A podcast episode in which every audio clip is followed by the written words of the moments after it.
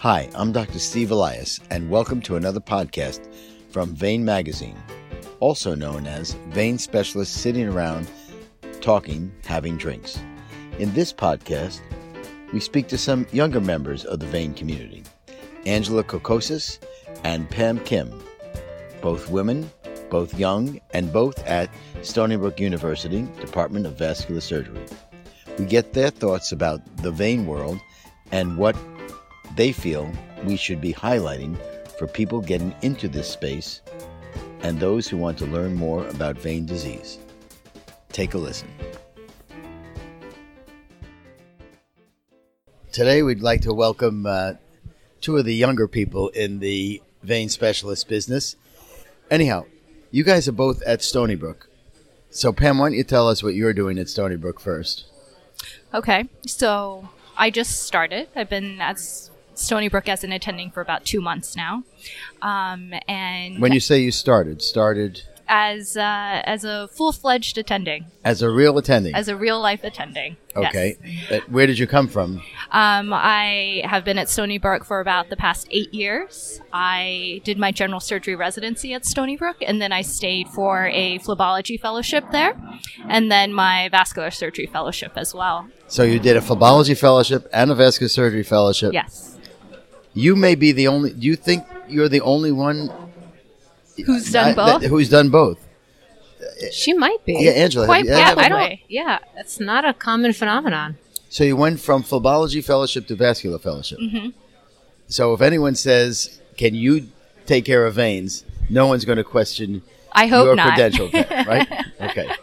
They may credential mine or Angela's, but not yours because you've done everything. We haven't done both of those things at all. And Angela, you she's been around for a while, not so much of a while. The reason Yeah. I have Angela and Pam here is because they're both relatively young and certainly younger than I. So I wanted to get their take on the vein world, the younger people's take. But Angela, tell us how long you've been over there at Stony Brook. Yeah, so I've been at Stony Brook now four years. Uh, I did uh, integrated vascular training uh, in the city at Mount Sinai, and then right afterwards, I was recruited to Stony Brook. My practice is a combination of venous procedures, uh, outpatient veins, uh, as well as some arterial stuff as well. Right. So you- you're still doing arterial. Yeah. And I think that's more the usual for younger people. It's now, Pam, are you doing arterial as well? I am. Is- I'm, I I specialize in cold legs. It in cold like. legs. Do you specialize in cold legs and warming them up, or And just warming them okay, up. okay, you don't just get them cold and cut them off. You try to get them to warm up again. Yes, Okay, that's the goal. That's the goal, Right. right? That's what I was trying to do. Absolutely. That is our goal. so let's talk a little bit about about the vein world. First of all, I mean, obviously you're you're both women, and uh, we always in, in vein like to highlight the upcoming women in in the vein specialist world as well. Do you think there are more women practicing vein disease, or kind of semi specializing, whether it's a full time thing or part time uh, with their practice? I, I certainly think that's the trend.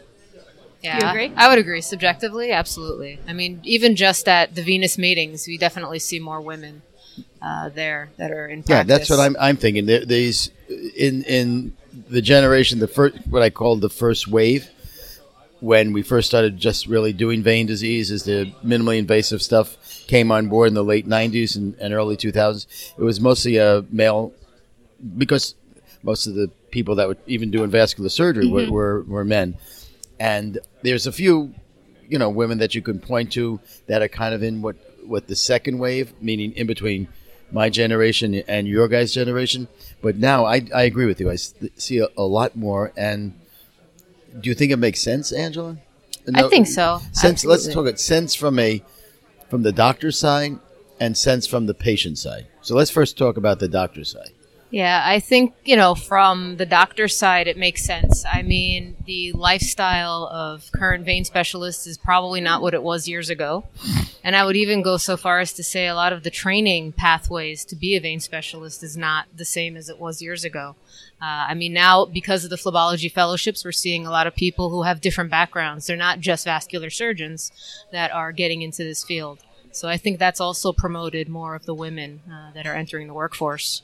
And how about Pam from the from the patient's viewpoint? Do you do you think there's an advantage to the vein specialist uh, being a woman when the patient comes to see the vein specialist, or is it not as impactful as we might think? I do think there's certainly um, an advantage in being a, a woman um, vein specialist, especially since so many of our patients are women. And um, I think just by default, they feel more comfortable.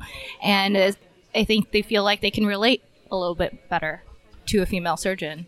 Right. And, and I don't know about you, Pam, but I know Angela. She'll tell us you have a child now, right, Angela? I do So on you- the way. so you right. So you've been. So you. So you're in that pregnancy state where women always say, "Oh, and this vein came from my first child. This one came from my 2nd So I agree. You guys Absolutely. are going to. You certainly can relate. You know, a little bit better. So let's let's kind of go a little further down that road in terms of uh, women. What uh, do you think are the unmet needs needs that women may have in the vein in the vein world? What what kind of things you think that we're not giving them that they that they that you think that patients may want? I may have my own feelings about it, but what is there anything, or is there you know when a woman comes to a a vein specialist, is there something unique to women's uh, either experience, anatomy, complaints that you think are underserved in the vein world?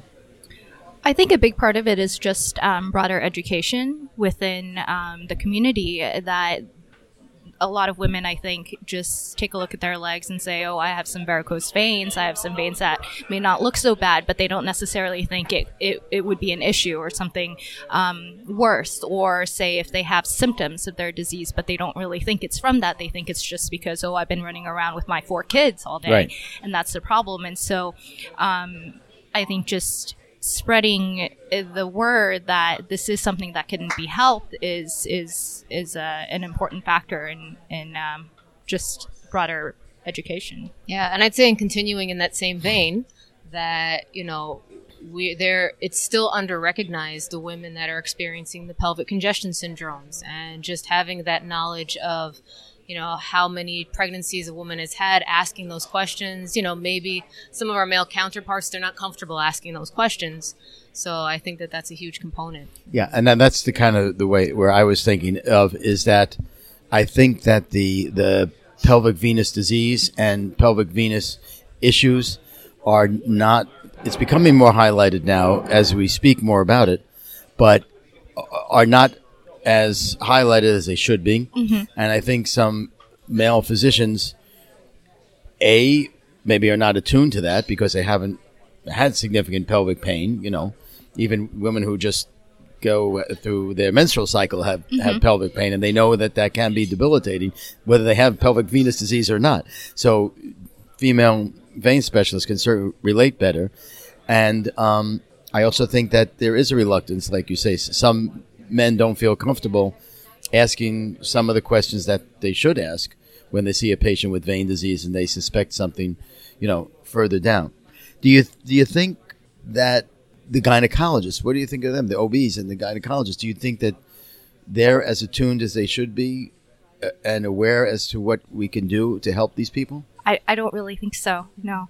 Um, it seems that whenever we speak to gynecologists about this issue, that it's it, it seems new for them.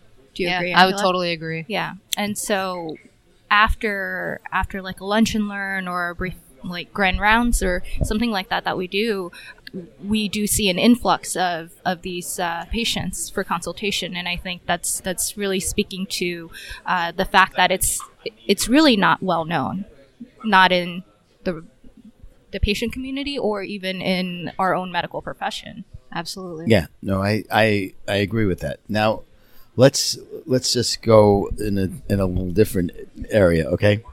Um, what? Let's see. How how should we say this? Um, how can we or should we get more people, younger people involved?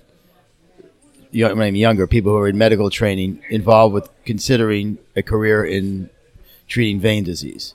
Do we do we have enough already? Too many, or not enough? Well, I mean, if you look at the pathology at from the, the standpoint of prevalence in the United States, I mean, we all know that venous disease is four times more prevalent than arterial disease. So I would say there there definitely must be an unmet need. Uh, there probably aren't enough skilled vein specialists to take care of all these patients. Yeah. Now, there are some people practicing who would not want anyone else in the field because they think all of a sudden they're not going to have anybody to treat. But what? do- So, so Pam, I mean, you went you went from you know not being in the in the uh, vein world at all, not even being in the vascular world, to deciding you wanted to do veins, and then deciding you also want to do vascular surgery. What what made you and and do you decide and and do you, do you know anyone else who's kind of gone that route as well in terms of the thought process? I don't think in general surgery training nowadays, or it, it doesn't seem like um, venous disease is highlighted very much. And I think in general, within a traditional vascular fellowship, it's not highlighted that very much as as well. And so I think if you do have an interest in it, either you do vascular surgery fellowship and you try to do more cases, or you can do now this phlebology fellowship is um, is available but having gone through the phlebology fellowship and gone to all these specialized meetings and conferences it's made me realize how much of that education is lacking within either both general surgery and vascular Yeah. um, and so i'm very glad i actually did the fellowship and it, it makes me realize that it is a very specialized field and you do need people who are specifically trained to be able to treat patients in the correct manner it may seem simpler from from a superficial point of view but it, it, it can be quite a complex uh, disease process Yeah.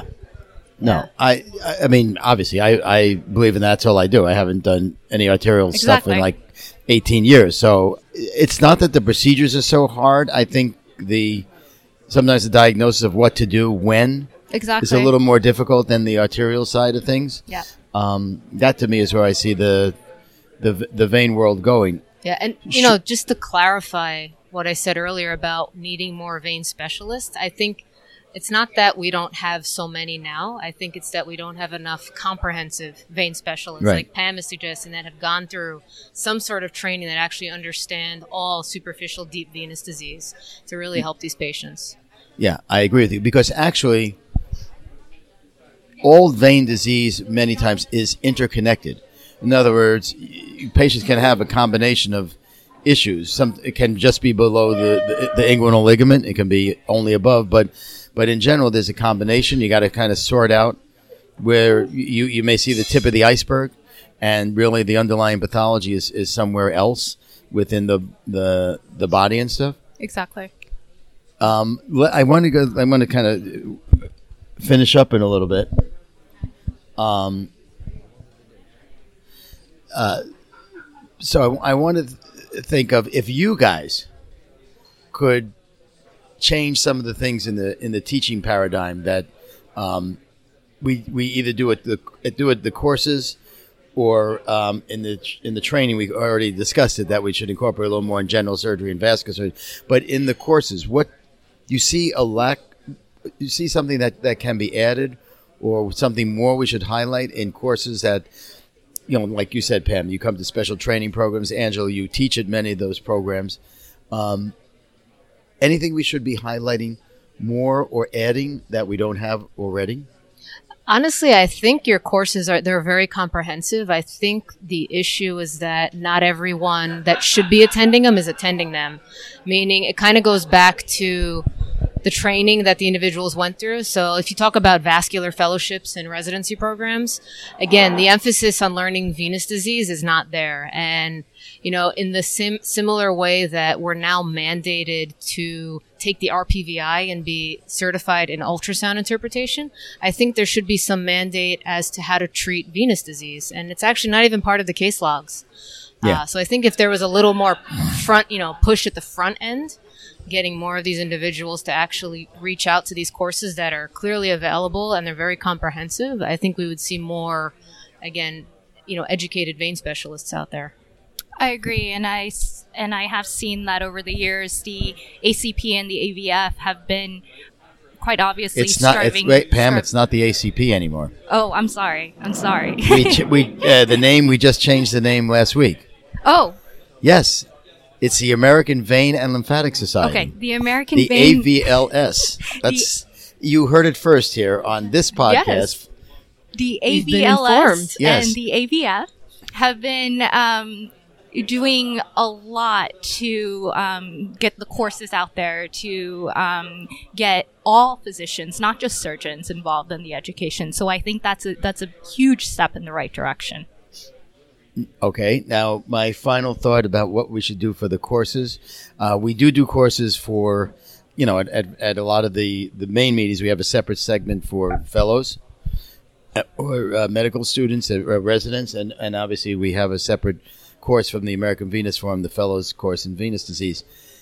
Do you think we should look to find, just like in the arterial world, young, you know, young surgeons courses, so to speak, that that people who've been in practice for one to five years or so, their needs, perhaps the younger person's needs are a little bit different than someone like me who's been, you know, practicing for thirty something years. What, what do you think about adding that uh, segment to some of the courses, or do you feel that a young person's, uh, you know, just starting out is not necessarily any different than people who've been practicing? I personally would take any other any extra education that's offered to me. It's not like it's also for like a networking kind of thing. Like you guys can, Absolutely. can you know, it's it's, it's uh, I think it's a great opportunity overall. Yeah, I think, you know, vein practice development, you know, when you're already in practice, you know, tips, tricks, things like that, I think that's always great for, because there's always new things to learn from technology standpoint, research. I think that absolutely would be yeah, a, a especially good idea. with all the new, as Angela said, the new technologies that are coming out, the coding, the CPT codes, all Right, of that. but- that but- changes but by the year. I know, but those are things. I'm guys. I'm trying to get you to answer this question. So those are things that every vein specialist would want to know about. What you just. I want to know like a training course. what the training, a um, philosophical aspect to it, and a approach to developing your practice. Kind of. I'm talking about what, and you may not think it. Are there any needs that younger people who are who are just starting out in the vein world need and would like to meet with others like them, um, rather than in in uh, you know the the big main meeting? Do you do you think that we should gear things towards people like you, Pam? Angela's almost moving out of that that time slot that I named, but almost an old dog now. I I agree.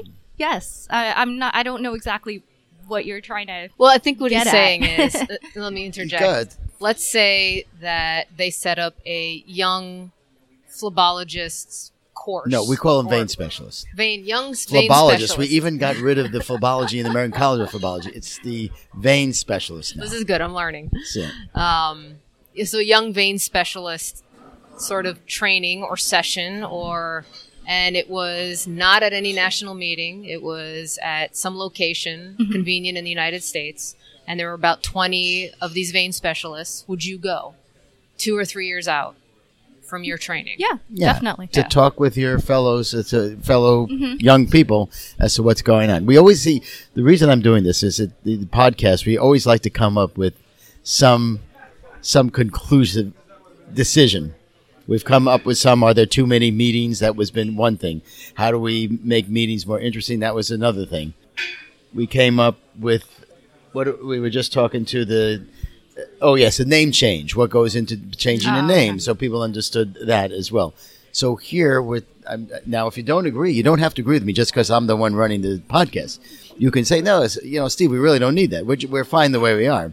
But I was asking you if you thought some unique something meeting or or or get together or with people who are around your practice level might might be helpful going forward. The other thing reason I think would be helpful is you hopefully will become the leaders in the future.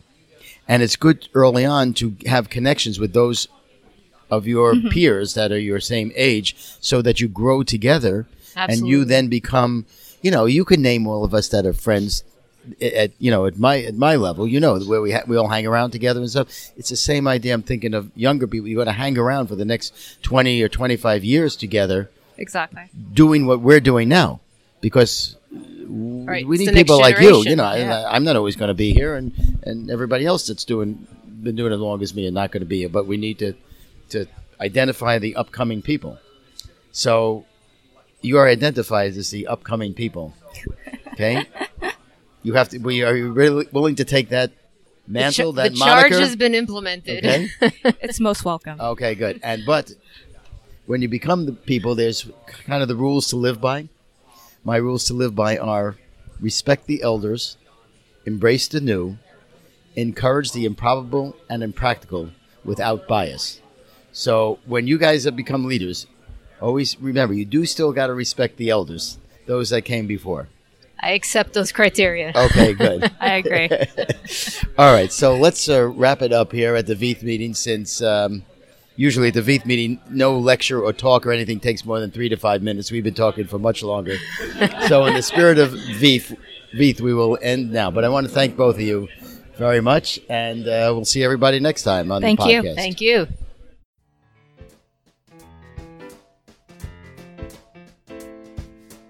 Hope you enjoyed this podcast. We try at Vein Magazine to bring you what we think are the important topics in the vein world. We'd love to have your thoughts on the Vein Magazine podcast. Please review us on iTunes or your favorite podcast app. Just search for Vein Magazine with Dr. Steve Elias. Thanks, and we'll see you on the next podcast.